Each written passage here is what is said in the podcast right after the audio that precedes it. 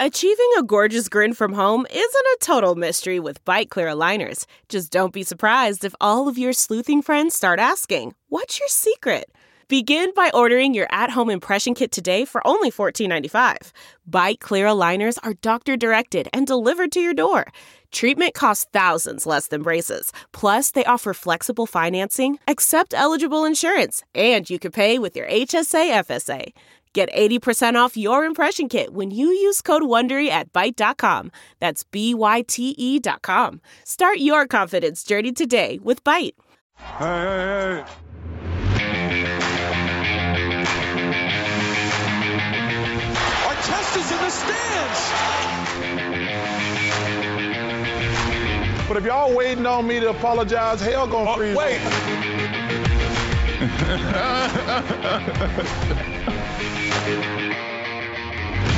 Welcome, welcome, welcome. The Points in the Paint podcast presented by Stadium. I'm Ben Wittenstein.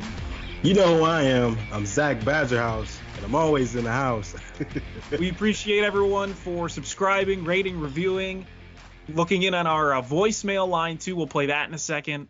Um, but Zach, this is our, uh, I guess, our Texas basketball preview minus the San Antonio Spurs, but we got the Mavericks. On. We're gonna We try got to the get. Rockets. we do, we do. So who, who do we got for our preview episode today?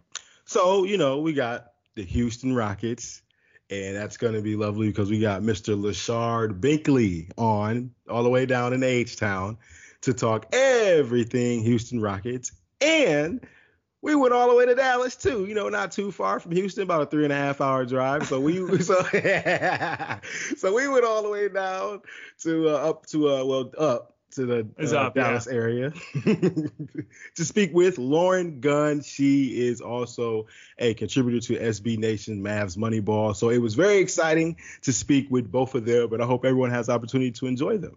Yeah, follow them on Twitter too. But uh, it's a hot start, hot start to our team previews during the off offseason. Zach. I'm excited. We'll have uh, we're just gonna be reaching out a bunch of people, call more people, getting their opinions, getting them on the show. It's gonna be Yes. exciting. It'll be it will be exciting. It will be exciting, Ben. And what I want to say is, I want to kind of do like a geographic sort of thing where we go down and then we come all the way back up, go a little bit out west and go out east a little bit too. Yeah. So I'm hoping we can get somebody from San Antonio and then we go to New Orleans and then we go to Memphis, you know, something along the lines of that type of thing. So just stay tuned on the Points in the Paint podcast and make sure you listen and subscribe wherever you get your podcasts. If we're doing that, we have to tell them to send us food from wherever they are. We're doing New Orleans, if we're doing Memphis, if we're doing San Antonio, they're sending us food. That's that's just what we get out of it. That's the perks of being podcasters in 2021 right there. Hey, that's true though, because it's some good food down Yeah. in Memphis, New Orleans. I've never had food in New Orleans, but it just the, the way it looks, it just looks Oh. scrumptious. You know what I'm saying? It looks delicious. fantastic. So I definitely would like to have some food from New Orleans and the Memphis area too, and probably some nice authentic Mexican food out in San Oh, Antonio. So yeah, that would all be super exciting. So whoever we have on, they gotta definitely You gotta send us food. Can you tell we're recording this around dinner time? Hopefully, people can tell that one.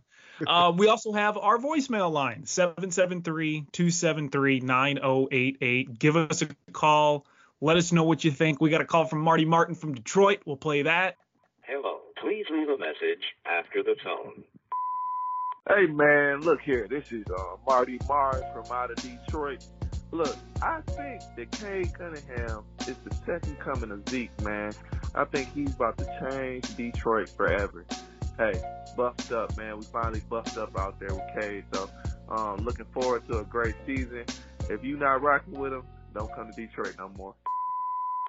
and it was a lot of fun to hear from him. So so we're very excited to have this voicemail line. It's just getting started.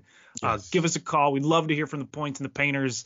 NBA season's coming up. We're gonna get the full 82 games. Hopefully, COVID doesn't play too much of an impact on the season. So we are ready for all the hot takes. Lauren gave us some hot takes uh, about did. the Dallas Mavericks.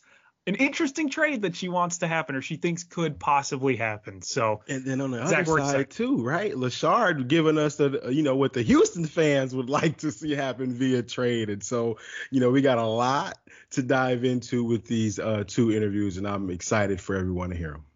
All right, so we'll start with Lauren Gunn, and then we'll have Lashard Binkley talk. So it'll be Mavericks and then Rockets, and uh, we hope everyone enjoys. We want to welcome a wonderful guest on the Points in the Paint podcast. She is a co-host of the Gunshot podcast and a contributor for SB Nation's Mavs Moneyball.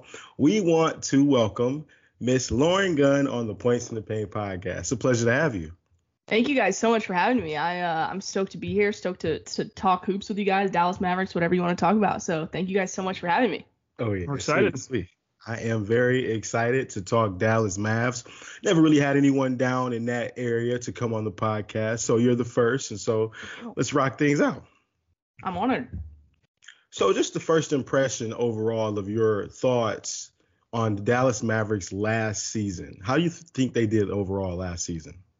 Oh man, well, there's a lot of layers to that answer, so I'll try to keep it short because the biggest, the two, the the two biggest things were, well, the biggest thing was availability, which can kind of be split into two categories with COVID and with injuries, and we definitely had our fair share of both of those things. And so, um, to be able to take the Clippers to the length that we did in that series and how competitive it was, um, obviously it didn't go the way we, we wanted it to but and there are maybe a lot of reasons as to why that that went that way. But i think you can deem the season a success. Obviously we are looking to kind of push forward get out of that first round and kind of trend away from what how things have gone in the past two years. Um but yeah it's there there were so many guys on this team that struggled to kind of gain their rhythm or get their rhythm back with them and kind of get their legs back under them, especially when it came to, to shooting and consistency um, as the season kind of went on. So that was a big, big struggle.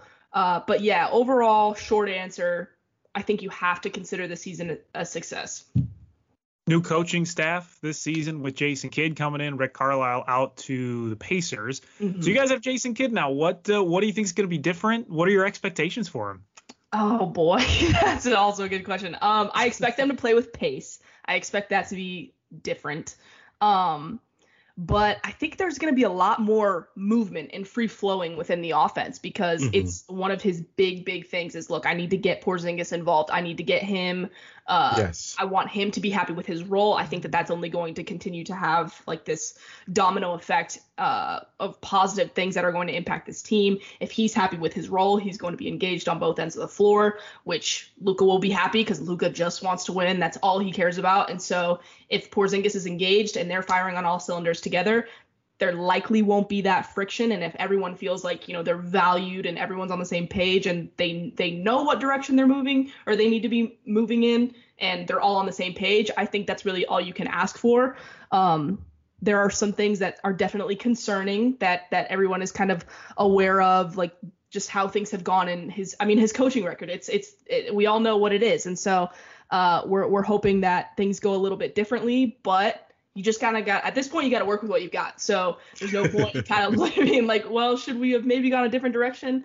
I have got the mindset of like this is this is our situation. This is who we've got right now. Whether we make more moves, you know, personnel wise, that's a whole other conversation. But as of right now, you got to work with what you've got. And so there are positives that come with Kidd. He's very player oriented. Guys like playing for him kind of i mean some of these like reports that come out i'm like is that even true i don't know and so but i know some guys vouch for him so there has to be something there so um yeah you kind of just got to work with what you got and hope that the players really rally behind him and kind of all get on the same page moving forward what was the fan reaction for his hiring? Was it excited, kind of like, oh, we could have done oh, better? Was it yeah. disappointed? what was it? Um, you know, there was a lot of disappointment. Everybody yeah. was rallying uh, behind Jamahl Mosley. We all thought it was his time. The relationship was there with Luka. We felt that he was okay. worth, even though he, he didn't have that head coaching experience. And the expectation within the organization is that, hey, we're going to be competitive and we're trying to get out of the first round of the playoffs. We're trying to keep progressing. And how are you going to do that with a with a coach that has no head coaching experience? But it was very clear that he was well equipped for the job. It made the most sense, and so everyone was ready for that to become the hire. Okay. Um, and then at, kind of out of left field, Carlisle exits and he doesn't really give his endorsement, which rubbed a lot of people the wrong way.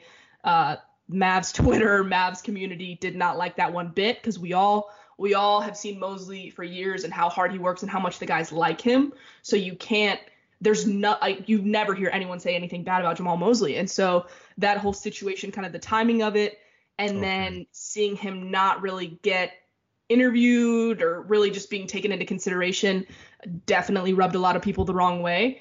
Um, but we all also know that this front office, even though it is a new regime, they do like to keep familiar faces around. And so seeing these former players brought in wasn't a total shock.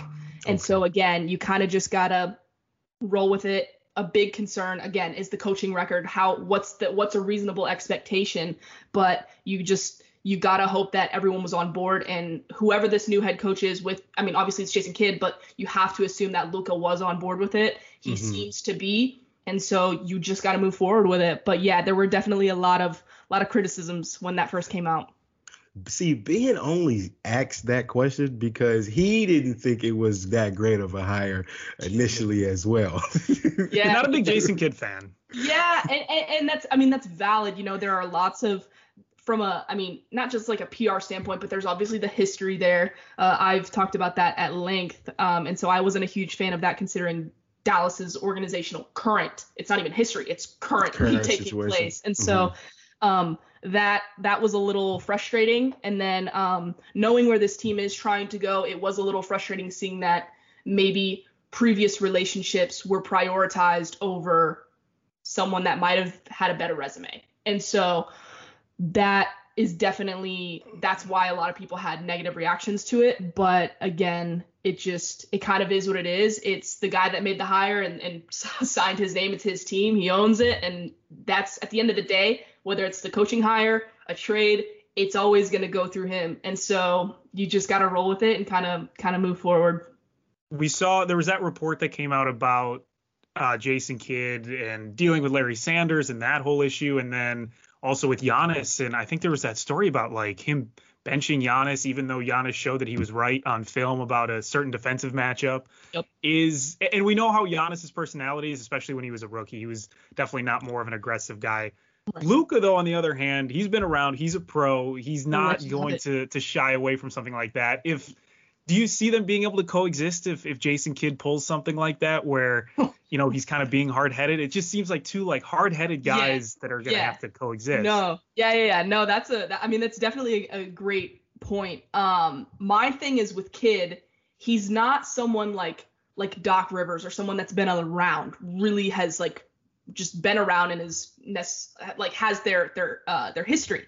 He's kind of a newer head coach, even though he's been in a couple of different te- been with a couple of different teams now. So my opinion was that this hire is he's he's here for the relationships and he's here to kind of be the pretty face that a lot of people know and a lot of players might want to come play for. But we all kind of know Luka's the head coach, and that's just it's not a shot at Jason Kidd. I don't want it to come across as that, but everyone knows that this is Luka's team. When he's out there, the ball's in his hands. And so I have to think, I have to assume that they're going to be collaborative. It's not going to be like, oh, I'm Luka, you need to shut up and listen to me. Or it's not Jason Kidd being like, look, man, this is your team. Like, I'm just going to take a back seat. I don't think it's either of those things. I just don't think that Kidd is really in a position to be like, I have an established system and everyone knows that I have a particular system for my team. Mm-hmm. And so mm-hmm. I think it's just going to kind of be this. They're both they were both. I mean, he was a point guard, Luka's a point guard, yeah. and so they, they both. I think they're just gonna really try to collaborate together. But I will like there will absolutely be moments where Luka will get frustrated and he will express that. He always does. Every call, it doesn't matter. He's gonna show it. um, but I do think that long term, if the team is underperforming, he will be the first to go. And there's a reason that Luka's Slovenian coach was hired as the assistant coach. Mm. So it's the summer, so you know the young guys are out there playing. Has anyone impressed you on this summer league roster from the Dallas Mavericks so far? Yeah, so I really like Feron Hunt. I was tweeting about him yesterday. Um, okay. But there, I mean, there are a number of guys that I, I do like. I just think they're a little too raw right now. I mean, honestly, all of them. I think they're they're too raw to be playing in NBA games as of right now. I like Nate Hinton. I like Eugene. Both of our two-way guys. They're both solid. Nate what I love about Nate, because he was a two two way guy last year, he plays with so much confidence, and you wouldn't you wouldn't expect that when he gets in the game. He's looking to shoot, and he's not necessarily. I mean, every young guy's gonna take bad shots, but when he gets in there, he's like, look, I'm out. I'm a pro. I'm out here with you guys. I'm gonna shoot. I'm not just looking to facilitate, and I love that because that's rare. You don't really see that in a lot of young guys. So I love that from him. I think Eugene has a really um, NBA ready body. Like he's he's thick, and so people keep talking about can he be this PJ Tucker light prototype? Can he be this big body that's going to play hard, maybe knock down some threes, stretch the floor a little bit, and just play tough defense? And so I do like that from him. And then Feron Hunt, like the the frame, like he's he's uh what is it? Like he's he's long. He's just I really like him as a player. He's active.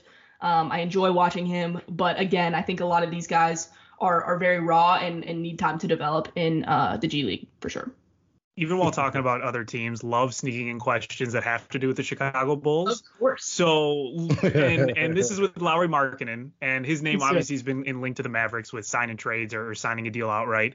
Uh, do you do you see a fit with Lowry with the Mavericks? Um, do you think he could fit with Luka and, and the way this team plays? Yes, absolutely. So this has been a very hot topic among Mavs Twitter because people are very on the fence about it. I'm very pro Lauri because yes, we have Porzingis and he's very similar to Porzingis. Do I think they'll play together? No, you cannot do that. I think everybody knows that. But Porzingis is never going to play 82 games in a season. It's not going to happen. And so if you've got someone like Markkanen who you're going to be paying probably 10 million less than what Porzingis is making annually, uh, I think that provides some insurance for KP if he goes out.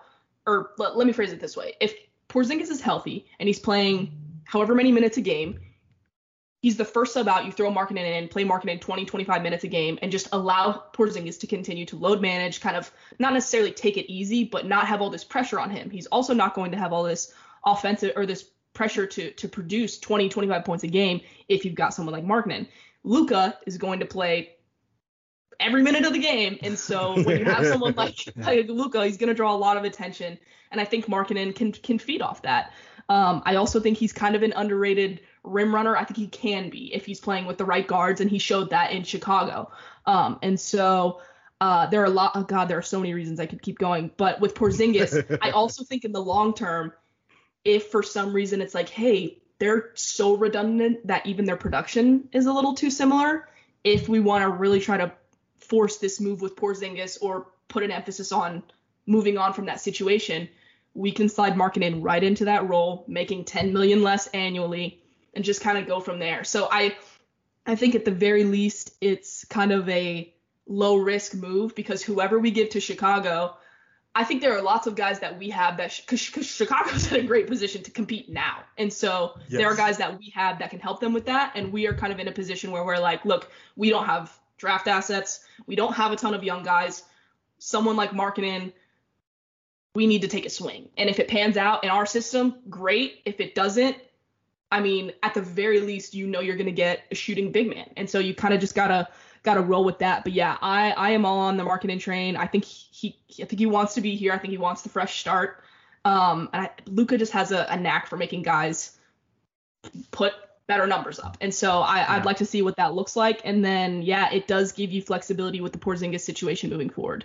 Bulls Twitter has really wanted Dwight Powell and Maxi Kleber. I think one of the two is is really? seemingly the guys they've kept yeah. their eyes on. Yeah, it's it's going to be one of our bigs. We just don't know which one. Dallas is very much like we do not want to give Maxi, but anyone else you can have him.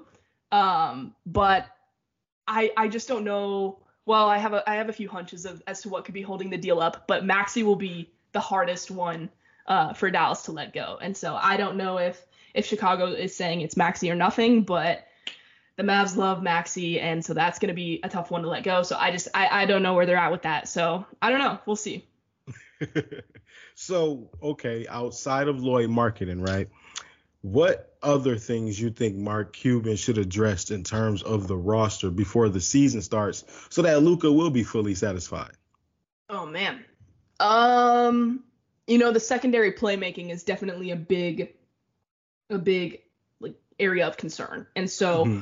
obviously we're all looking at this Goran Dragic situation, hoping that that goes in our favor, but you can't bank on that to happen, you know? Yeah. And so unfortunately, a lot of the guys that could have come in and, and really filled that role have come and gone or are on new teams. And so I was actually on a podcast the other day and somebody asked me, they go, if you could have anyone next to Luka, like what would the prototype be? And I was like, I mean, obviously someone's gonna say like Steph Curry or Damian Lillard, but prototype wise, realistic, realistically attainable guys, who's someone that I would have put next to Luka? Lonzo. Would have been Lonzo all day. They should have been pushing hard for Lonzo. He would have been perfect. But I don't even know that we talked to him. And so okay. it kind of felt like Lonzo to Chicago was something that had been in the works for since I think the last trade deadline. It kind of felt like that was going to happen. But um, I actually, well, yeah, I don't know, but it, it, just it's so frustrating because that has that has been the number one need is the secondary ball handler more so than like a small ball big next to KP who's more defensive oriented. The number one thing was a secondary playmaker, and we just we didn't get that, and so I know we had our eyes on Kyle Lowry, but again, you can't bank on the like one of the top like most sought after free agents out there, and so it just I don't really know at this point what they do now. I do have confidence that Goran is going to come to Dallas. It just kind of seems like it's going to happen one way or another. Okay. Whether I talk to people with the Mavs or Toronto people, it just kind of seems like it's going to happen. But again, until it's happened, it hasn't happened. And so who's your secondary playmaker? Like, I don't know because they're not going to start Jalen Brunson, even though maybe he could start on some NBA teams. They won't do it. Um, and I think that that's the right call. But as of right now, you've surrounded Luka with shooters, which you do need to do. But the number one thing that people keep saying in in past years is we okay maybe we have these shooters but we don't have guys that can create outside of Luka. we don't have anyone that can create right, and so right. That was the logic behind the Josh Richardson move and then obviously that didn't pan out very well and so now it's like okay we're moving back to shooters which is again great but we still like we've just gone in a circle and so I I don't know who is still out there that they would reasonably or that they would consider because the problem they need a starter. They need a secondary playmaker that's a starter. And they didn't get one. And so it was kind of it wasn't do or die this offseason, but there was a lot of pressure on them to to kind of cross that off their their checklist and it hasn't happened yet. And so again, if we somehow get Goran and Markkanen in the next well, it might not be till October, unfortunately. but um, if we somehow start the ro- or the season with both of them on our roster, I will be happy but um, you just I don't know. I've learned that you kind of just gotta keep your your expectations reasonable if you're not one of the top markets. Where do you see the Mavs falling next season? Looking at the entire Western Conference standing wise, I know it's early and you, a lot can mm-hmm. happen, trades lot, everything. Yeah. but right now, mid August, where can you see them finishing next season? I'm gonna just answer this with our current roster. Okay. I'm gonna put us. Oh, don't come for me, Mavs Twitter. uh, I'm gonna put us in the fifth or sixth spot. I I think Luka is so good that there's no chance that we're like in the play-in. He's that good, but yeah. they swung and they missed on a lot this offseason, and you just gotta be prepared for the the repercussions of that. And so I, I don't think that they're going to be. You can't be at the top of the West with just Luka, especially with some of these teams that are just continuing to get better. Like Memphis is just, my goodness. Like there are so many teams that are on the rise. I think Portland might take a step back, but again, there's always someone like Golden State is coming back. It's just it's it's tough. So same goes for the East. Like it's just crazy. And so you gotta. I mean, I can I can name easily four teams that that will likely perform or that are expected to to outperform us, and so it just it's it's very tough. But even with I don't want to be so negative, but even with Goran, I think I can still name four teams that easily outperform us, even though Luka might be top 10, top five if you ask 90% of Mavs Twitter. So, what teams you think? I think both LA teams. Um, okay. Wait, hold on. The Clippers too, because you know they say Kawhi may not start off the season. So right. you, you still think they'll be a top four team? Mm, I mean, ugh, it's so close because you got Denver right there, you got Golden State right there. Like I think you can just as easily switch out Denver with the Clippers, or I don't know. I think it's gonna kind of you're gonna have the top tier, which is gonna be LA, Phoenix, and but then like where do you throw Utah in? You know what I mean? It's kind of like so it's it's just it's tough. I I just Dallas has so many consistency issues, and so I I need to see what the system looks like because it was so pre- like I knew Rick Carlisle's system so clearly. I was like I know exactly what's gonna happen. I know who's gonna play when. It's so we've seen this for so long now, but now it's like like what I really don't know what's going to happen, and so I'd like to think like I maybe I know what should happen based off of how much I've watched these guys, but uh, that's not just that's just not how it goes. Um, and so I gotta say fifth, sixth. I really do think that that's most likely. I pray, I pray they prove me wrong, but yeah, that's just where I'm at. All right, well, give us your boldest take on how you think the Dallas Mavericks will do this upcoming season. The big bold prediction. Bold prediction. That means See, off, this one- this one you season can't- move, anything. What, oh, all season move or tra- okay. Uh, this one, Mavs Twitter can't yell at you because it's just a bold prediction. It's It's, just, just, a bold. They'll find a way. They will find a way. Um, boldest prediction. I'm just gonna throw this one out there because it keeps coming to my mind. I don't know if it's gonna happen. My boldest prediction: three-team trade. Porzingis to Portland, CJ to Philly, Ben Simmons to Dallas, Markkanen to Dallas. That's your starting front court. Markkanen and Ben Simmons. oh my god, that would be Simmons wild. switches positions. Oh yeah, no, yeah, he's he's in your front court. If Ben comes to Dallas, no. A Markin and Simmons front court would be wild. I would. That would be insane. That would I be fun. and that's that's another reason why I'm like, if you go for Markkanen, who you tra- if you trade Porzingis, if you think that that's reasonably possible, or like it's not it's not a remote possibility, if you think that there's a decent chance, having Markkanen allows you to trade for a different type of player. Because if you trade for Por- if you have Porzingis right now and you trade Porzingis, who's going to be your front court? You know what I mean? We don't have like you just got to be realistic with your assets. And so if you have Markkanen, you can say, look, Marjanovic. like you know what I mean? Rang. Yeah. yeah. So like if you get Markkanen, it's like, look, man, we paid you. Like time to time to put your money where your mouth is. And so if Mm-hmm. you if you make a move, you can you can go get if you want to trade Porzingis, you can go after a scorer, you can go after the secondary ball handler. It really opens up potential targets. And I think as time goes on, Philly will be more reasonable with what their return should be. And so I just I don't know how that's gonna go. Like I I kind of I kind of look around at guys that could be potentially on their way out of current situations, and CJ makes a lot of sense. I don't really know why Portland would want unless they're just like we just need to shake things up. Personally, if I'm them, I'd hang on to CJ over Yes. get Porzingis. I think that that's probably more wise. But sometimes people just look for for reasons to shake shake things up. And so I look around. I'm like Karl-Anthony Towns. It's too early. Bradley Beal, Ben Simmons. It's not gonna happen. and then like like someone like Brandon Ingram or even like the Shai thing that happened for like five minutes. I just I don't really see those materializing. I think those guys even have more value than Ben Simmons, even though I'm still really high on Ben Simmons. If you I think if you use him differently, you can get a lot of success there. Um, you just have to bank on him not improving the shooting and knowing what you're getting currently and and Yeah. build your system around that. You can't say, "Oh, I'm going to get Ben Simmons, but he's going to learn to shoot." That no, that doesn't work. So, um Dallas like that's a swing I'm taking, but I don't know that they will. I don't think that they will. I thi- but I like I'm it. out there. My bold prediction That's There it is. perfect. That's all we needed. We needed one very bold prediction. that was perfect. Laura, this was a lot of fun. We appreciate you coming on. Um, where can people find your work, podcast, on Twitter, all everything? Yeah, so uh, all, all my work is linked to my Twitter, which is at lgun with four N's. Um, I do co-host uh, the Gun Shop with my brother Grant Gunn. Uh, our Twitter is, is also linked to my individual personal Twitter. Uh, I also write for Mavs Moneyball, the SB Nation page, uh, which is also in my Twitter. So uh, all that stuff is there, and uh, you can you can find me on Twitter. Come chat. I'd love to chat with Bulls fans. I think they had an awesome offseason, so I'd love to chat Bulls. We're Bulls. excited.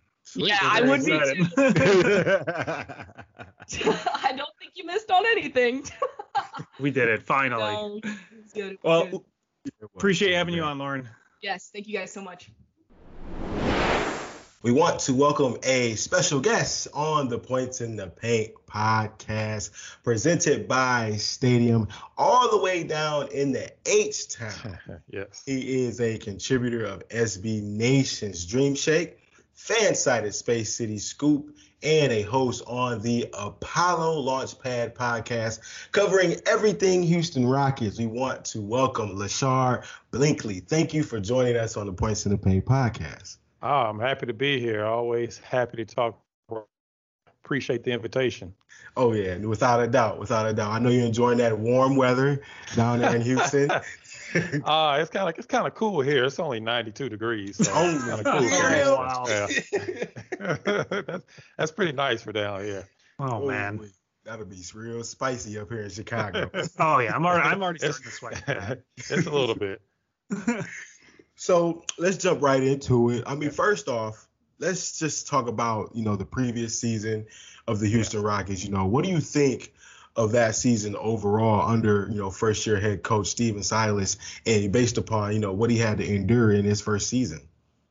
Uh, I mean, it was a wild season. I mean, it actually goes all the way back before the season. I mean, you're you're looking at starting a team with uh, Russell Westbrook, James Harden, um, a lot of other veterans, and then the dominoes just start to fall. You had Daryl Morey, event, uh, first saying he wanted to spend time with his family. Then a week later, he's with Philadelphia. Then you had Russell Westbrook, who wanted out. Um, and then, of course, all the drama with James Harden that lasted to uh, around the beginning of January. Um, so it was a crazy season. I mean, there was a lot of expectations going in. The Rockets were happy. The fans were happy. They were able to bring Christian Wood. There was a lot of excitement surrounding that. And then you go from, like I said, Harden and Westbrook to basically playing 30 different players last year. They were like the number one team and number of players, number one team and a number of uh, starting lineups. So it was a wild season. I, I really felt the worst for Coach Silas because I mean he waited 20 years to get an Yeah. opportunity, and then just like that, snap of a finger, he's coaching the worst team in the league. So I mean that's kind of an eye opener. So I, I like I said, it was kind of a roller coaster season, um, lots of ups and downs, and I know Rockets fans are. That's why Rockets fans are so excited. It may seem like on the outside, like why are they getting so excited about you know four rookies? It's because they're coming off like a 17 win season, so that's why there's a lot of excitement around here. So, as someone who's connected to the Rockets fans, like you said, I mean, this is a team that went from a Western Conference Finals appearance to a team that people thought could make it in the finals to being, you know, a sub 20 win team. Was the reaction from the fans just kind of like shock, or were they more expecting something like that to happen eventually? What was what was their reaction to a season like that after the success they had? Well, I mean, if you look at it, up until even after the James Harden trade, it was still optimism going on because you know we had traded for Victor Oladipo. Um, you know, we didn't know how that was all going to play out, but at the time when they brought Oladipo in, it was still some excitement. I mean, John Wall, even though he's you know was kind of in and out of lineup, he was still playing well. Christian Wood was actually on his way to possibly an All Star appearance before he got Mhm. hurt uh, against Memphis. So actually, right before he got hurt, they had won seven of eight games. They were right around 500, um, right at the end of the playoffs. So a lot of optimism was still going on, but then it just started to go downhill, injury after injury. John Wall couldn't play back to backs. Then you had DeMarcus Cousin who wanted um, to be traded, so they end up letting him go, and then eventually PJ Tucker, and then you know all everybody in Houston started seeing the writing on the wall that you know where the season was going. It was going towards the lottery, and at that point, I think a lot of people were just hoping that they wouldn't lose their pick in the upcoming draft. So, I mean, I think it was a lot of shock because if you know, for eight years, Rockets and Rockets fans didn't have to worry about the playoffs. I mean, it was a Right. foregone conclusion when James Harden was here. Um, so yeah, it was it was a pretty big shock dealing with that, and then the 20 game losing streak. It was a lot to deal with. So you have the bad season, but then Yeah. you get to the draft. You guys get the they get Jalen Green. You get three other first rounders. What, What's your assessment of the Rockets draft this season, and do you believe they addressed the issues that they had? Uh, I mean, they addressed a lot of them. I mean, of course, you can't address all your issues when you only won 17 games in one draft. um, and but they addressed a lot of issues. They needed, you know, top line talent. They got that in Jalen Green. Um, they definitely needed help in the front court. I don't know if a lot of people thought Alperen Sengun was going to be this good. Um, we're trying to temper expectations a little bit just because there's only been three summer league games, but it's kind of hard Looking when nice. he's come, yeah, when he's coming in and he's putting on moves like you know, like a former Rocket, Luis Scola. He's like almost a carbon copy in the post. And then uh, Usman Garuba just got in, so we don't really know a lot about him yet. Um, the last game he just flew in, so he was really jet lagged. So you can't really take too much from that. But then Josh Christopher, I mean, he definitely looks like a player. I mean, it's kind of hard to believe he fell to 24. I mean, he's definitely one of the better perimeter defenders, getting to the basket. So they injected a lot of life into the Rockets, and right now it's just a matter of figuring out the rotation going forward with John Wall and Eric Gordon still on the roster. So, what should Coach Silas' philosophy be, you believe, this upcoming season with all these new additions? Well, I mean, I still think that you have to play your veterans because you just don't want a team full of rookies, even though you're rebuilding. I think having veterans on your team can be a benefit, even if you're not, you know, trying to compete for a championship because they can teach those younger players how to play the game. I mean, if you have a bunch of rookies on the team and second year players, like who is teaching who? I mean, of course you have a coach, but a lot of times players are going to listen to other players before they even listen to a coach. So I know a lot of people in Houston are ready for John Wall to be traded. That's kind of a running joke down here, but I, honestly, very honestly, interesting. Yes, it's a really big thing on Rockets Twitter, um, trying to trade John Wall because they think he's going to take a lot of. Because KPJ came out and said that he's a point guard. He doesn't oh. really want to play shooting guard. He's the point guard. They had him down in G League running point okay. the entire G League.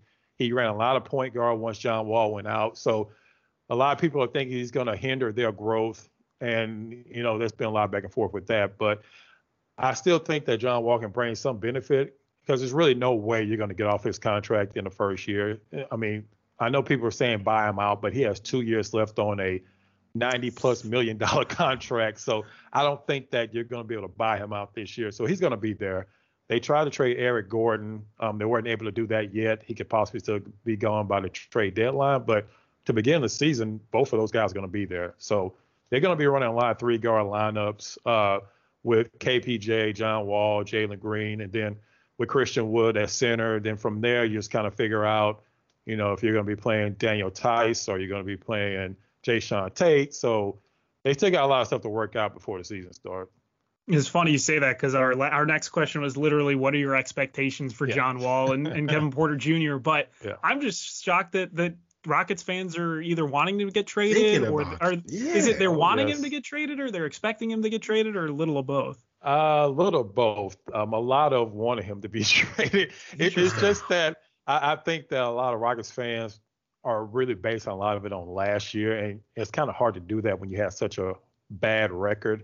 I mean, I, I, think once Christian Wood got hurt and the Rockets were out of the playoffs, John Wall was just trying to really get himself back to you know, 2017, 2018 John Wall, and that a lot of people think that he's not going to be the playmaker that he used to be, that he's just going to try to get his own shot. I don't personally agree with that, and I get a lot of pushback on that. I think that, like I said, he can bring benefit, and I think that he can work with a three guard lineup. It's just he will have to take a step back because he's not going to be able to. Last year, he took close to probably 18, 19, 20 shots a game, and he's not going to be able to do that with Jalen Green coming in the fold and you still have KPJ and Christian Wood needs this shot. It's so only one basketball. it's only one basketball. So yeah, he's, he's going to take a step back, a la Derrick Rose, or play more like a Chris Paul, be more of a facilitator instead of you know constantly taking all the shots.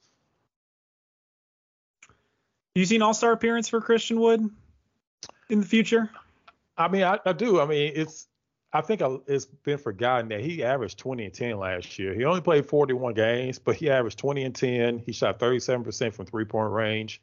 And he, like I said, before he got hurt, up until that injury, he was actually, you know, in contention for an All Star appearance. And with all the people that dropped out, he probably would have made the All Star game if he wouldn't have had that ankle injury. So I think it's a real possibility that, you know, he could still be at least in contention for one of those uh, last All Star appearances. So, um, I mean, it all kind of depends on how the Rockets are playing as well. Because if they come out and they're, you know, 10 and 25 or something like that, he's probably not going to get the recognition. So it's all about if they're at least playing decent up until the All Star break, he definitely has a chance.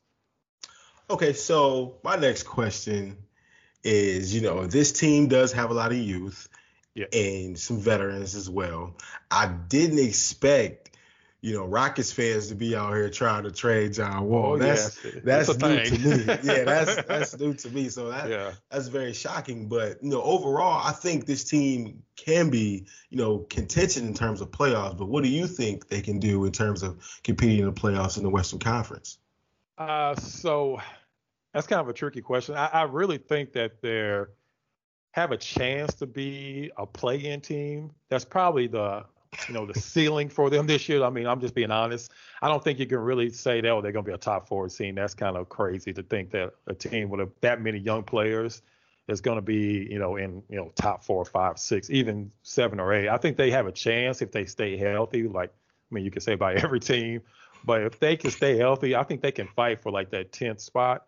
I mean, it, it you know, a lot of people are even considering, well, maybe they should be bad enough again to get another lottery pick. But I, I just don't see that. I see that, you know, we bring in Jalen Green. Like I said, Jae'Sean Tate, KJ Martin is improving. You still have Christian Wood. I mean, I think Daniel Theis is going to fill the Zach role that they need as a big man that can guard other big men because that's not really Christian Wood's strength. So I think that they can have a possibility to fight for that 10th seed because I mean, you have to look at it. I mean, they they can be better than Sacramento's of the world. Uh, they can be better than, I mean, they could be fighting with Memphis. You never know because Memphis was one of those play-in teams. Yeah. Um, so Portland could possibly take a step back. I mean, you never know what's going to happen throughout the year, what teams are going to fall back. So you only have to be better than what three or four other teams to fight for a 10th spot. So yeah. it's definitely a possibility. So, okay, Christian Woods, is he a four or a five to you? Because I feel like he's more of a yeah. four than a five. What yeah. do you think? I mean, I agree. I think he's a four, but it's the way their roster is constructed right now. They're not going to sit Jalen Green. They're not going to sit Kevin Porter Jr. And John Wall is definitely not going to sit on the bench. So you're going to have to run a three guard lineup. Okay. And then at that point, you kind of figure out, okay, are you playing Jae'Sean Tate, who's their best perimeter defender? Or are you playing Daniel Theis, who's probably going to be their best inside defender? So I think it's going to be a matchup based thing, but ultimately, um, like you said, Christian Wood to me is a power forward. He's not a center. He fits more on the perimeter.